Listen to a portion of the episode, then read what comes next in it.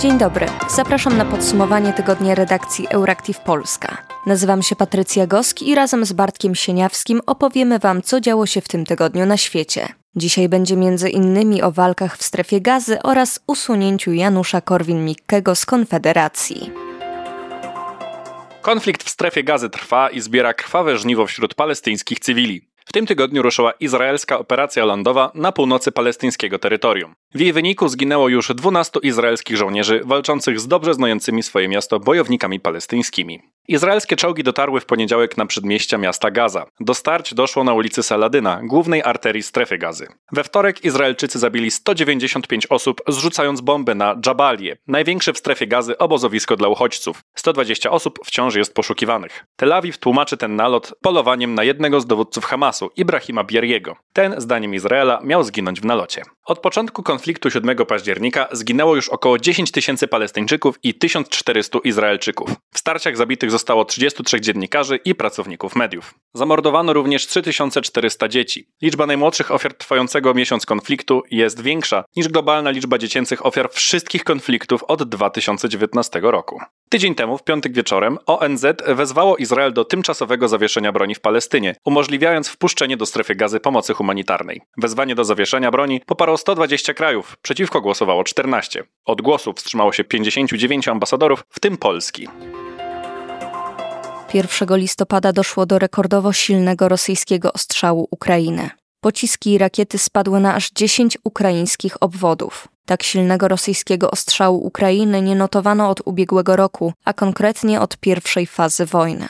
Rosjanie zaatakowali m.in. obwody Połtawski, Charkowski, Doniecki, Dniepropietrowski, Chersoński i Mikołajowski. Jak przekazał ukraiński minister spraw wewnętrznych Ichor Kłymenko, strzelano zarówno z artylerii lufowej, jak i rakietowej, a także użyto dronów kamikadze. Rosyjski ostrzał był także skierowany na cele cywilne. Zginęło co najmniej czworo cywilów, a czworo kolejnych zostało rannych. Rosyjskie uderzenia sięgnęły zarówno cywilnej infrastruktury, jak i domów mieszkalnych. Ukraińska obrona przeciwlotnicza notowała wiele strąceń rosyjskich rakiet czy dronów. Udało się zestrzelić innymi 18 z 20 produkowanych w Iranie dronów kamikadze typu Shahed 136, czy też rakietę manewrującą Raduga H-59, którą wystrzelono na Kijów. Według wyliczeń ukraińskiego Ministerstwa Obrony od 24 lutego 2022 roku, czyli od początku rosyjskiego ataku na Ukrainę, w wojnie zginęło 300 tysięcy rosyjskich żołnierzy. Dokładnie tyle, ile początkowo brało udział w inwazji. To wyjątkowo wysoki szacunek. Inni obserwatorzy wojny ukraińsko-rosyjskiej przewidują, że na polu walki zginęło od 88 tysięcy do 120 tysięcy Rosjan. Śmierć tylu wojskowych nie oznacza oczywiście, że rosyjskich linii obrony i gniazd karabinów maszynowych nikt już nie pilnuje. Rosja uzupełnia siły na wschodzie Europy albo żołnierzami, żołnierzami najemniczymi, np. z grupy Wagnera, ale też świeżymi poborowymi, zwerbowanymi do udziału w wojnie z Ukraińcami w ramach częściowej mobilizacji rosyjskiego społeczeństwa.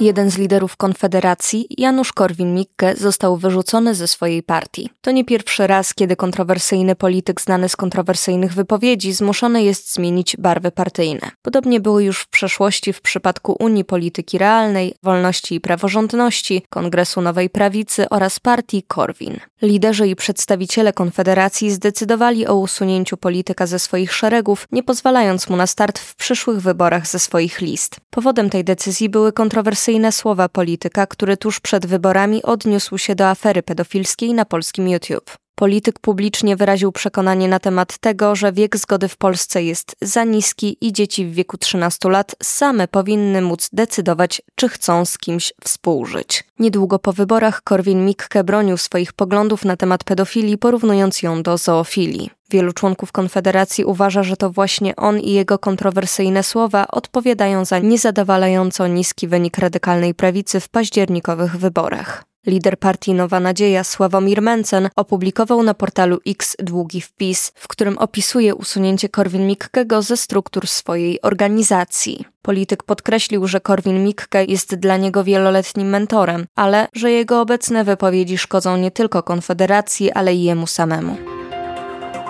30 października przywódcy grupy G7 porozumieli się w sprawie międzynarodowych wytycznych dotyczących sztucznej inteligencji oraz dobrowolnego kodeksu postępowania dla jej twórców. Wśród 11 wytycznych, do których zobowiązało się 7 największych gospodarek świata, figuruje ograniczenie ryzyka i niewłaściwego wykorzystania sztucznej inteligencji, zachęcanie do odpowiedzialnej wymiany informacji, zgłaszanie incydentów mogących naruszyć cyberbezpieczeństwo oraz system etykietowania, który umożliwi użytkownikom identyfikację treści stworzonych przez sztuczną inteligencję. Niemal równolegle prezydent USA Joe Biden podpisał pierwsze w historii rozporządzenie wykonawcze, które ma zapewnić, że będzie ona bezpieczna, i godna zaufania. Jak podkreślał szef personelu Białego Domu Jeff Zients, amerykański prezydent instruował swoich pracowników, by działali tak szybko, jeśli nie szybciej niż sama technologia. Amerykański prezydent zarządził, by twórcy systemów sztucznej inteligencji udostępniali wyniki testów bezpieczeństwa rządowi USA, a opracowaniem standardów testowania bezpieczeństwa AI zajmował się Narodowy Instytut Norm i Techniki, czyli jedna z agencji federalnych zbliżona do Polskiego Głównego Urzędu Miar. Aby ochronić społeczeństwo przed oszustwami związanymi ze sztuczną inteligencją, Departament Handlu ma opracować wytyczne dotyczące uwierzytelniania treści i znaków wodnych w celu wyraźnego oznaczania treści generowanych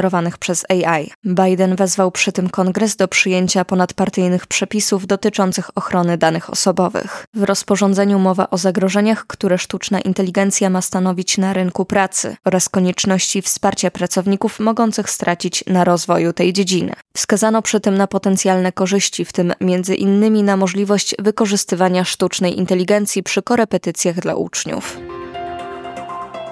Francja zaskarżyła Komisję Europejską. Powodem jest sposób prowadzenia przez nią procesów rekrutacyjnych, a konkretnie tego, że odbywają się w języku angielskim. Francuzi uznali to za przejaw dyskryminacji wobec osób mówiących w innych językach. Skarga na Komisję Europejską trafiła do Sądu Unii Europejskiej. Od czasu Brexitu Paryż cicho działa na rzecz faworyzowania języka francuskiego w Unii, skoro Wielka Brytania i tak zrezygnowała z członkostwa we wspólnocie. Francuzi zastrzegają, że w sprawie przeciwko KE nie chodzi o ich język, a o inne niż angielski języki urzędowe w ogóle. Wyrok Sądu Unii Europejskiej w tej sprawie sprawie powinien być gotowy za pół roku. Chiny, choć są największym globalnym emiterem dwutlenku węgla do atmosfery, zawstydzają inne państwa pod względem rozwoju odnawialnych źródeł energii. W ciągu pierwszych 9 miesięcy 2023 roku Chińczycy zwiększyli moc zainstalowaną OZE w swoim kraju o 93% względem tego samego okresu z 2022 roku. To rekordowy wynik, a Chiny coraz bardziej oddalają się od innych, już dawno wyprzedzonych krajów pod względem rozwoju zielonych systemów energetycznych. Chińska energetyka już w ponad 50% opiera się na OZE, głównie na farmach solarnych, hydroelektrowniach i farmach wiatrowych. Chińczycy potrzebują jednak tak dużo energii, że nawet szybko rozwijane OZE nie wystarczają, a dziurę energetyczną Pekin łata spalaniem węgla, którego wydobycie i import nadal wzrasta w Chinach. Pod tym względem Chińczycy również biją kolejne rekordy. Mimo to należy pamiętać, że Chińczycy najprawdopodobniej zrealizują swój zielony cel energetyczny 5 lat wcześniej niż przewidywały pierwotne założenia. Pomimo międzynarodowych działań na rzecz poprawienia sytuacji ekologicznej w Morzu Bałtyckim, dane za 2023 rok nie wykazują poprawy, a niektóre wskaźniki sugerują nawet pogorszenie sytuacji środowiskowej. Działalność człowieka zagraża Morzu Bałtyckiemu na różne sposoby. Wielkim zagrożeniem jest wywołany przez ludzkość kryzys klimatyczny, który odpowiada między innymi za zakwitanie trujących sinic w bałtyckich wodach. Innym problemem jest zmniejszenie się morskiej bioróżnorodności, utrzymującej morze w najlepszym stanie. Powoduje to chociażby nadmierne rybołówstwo. Poziom zarybienia morza jest wyjątkowo niski. Innym nietypowym zagrożeniem dla Bałtyku jest około 40 tysięcy ton broni chemicznej, w tym gazów bojowych, po I i II wojnie światowej porzuconych na jego dnie. Beczki z toksycznymi substancjami od dekad rdzewieją w słonej wodzie i niedługo mogą zacząć uwalniać swoją trującą zawartość do otoczenia. Według raportu opublikowanego ostatnio przez Helcom, działalność człowieka, w tym zanieczyszczenie, przełowienie i niszczenie zniszczenie siedlisk wpłynęła na ekosystem, prowadząc do ogólnego spadku różnorodności biologicznej. To już wszystko w dzisiejszym podsumowaniu tygodnia Euractiv Polska. W imieniu całej redakcji dziękuję za uwagę i życzę Państwu udanego weekendu. Do usłyszenia.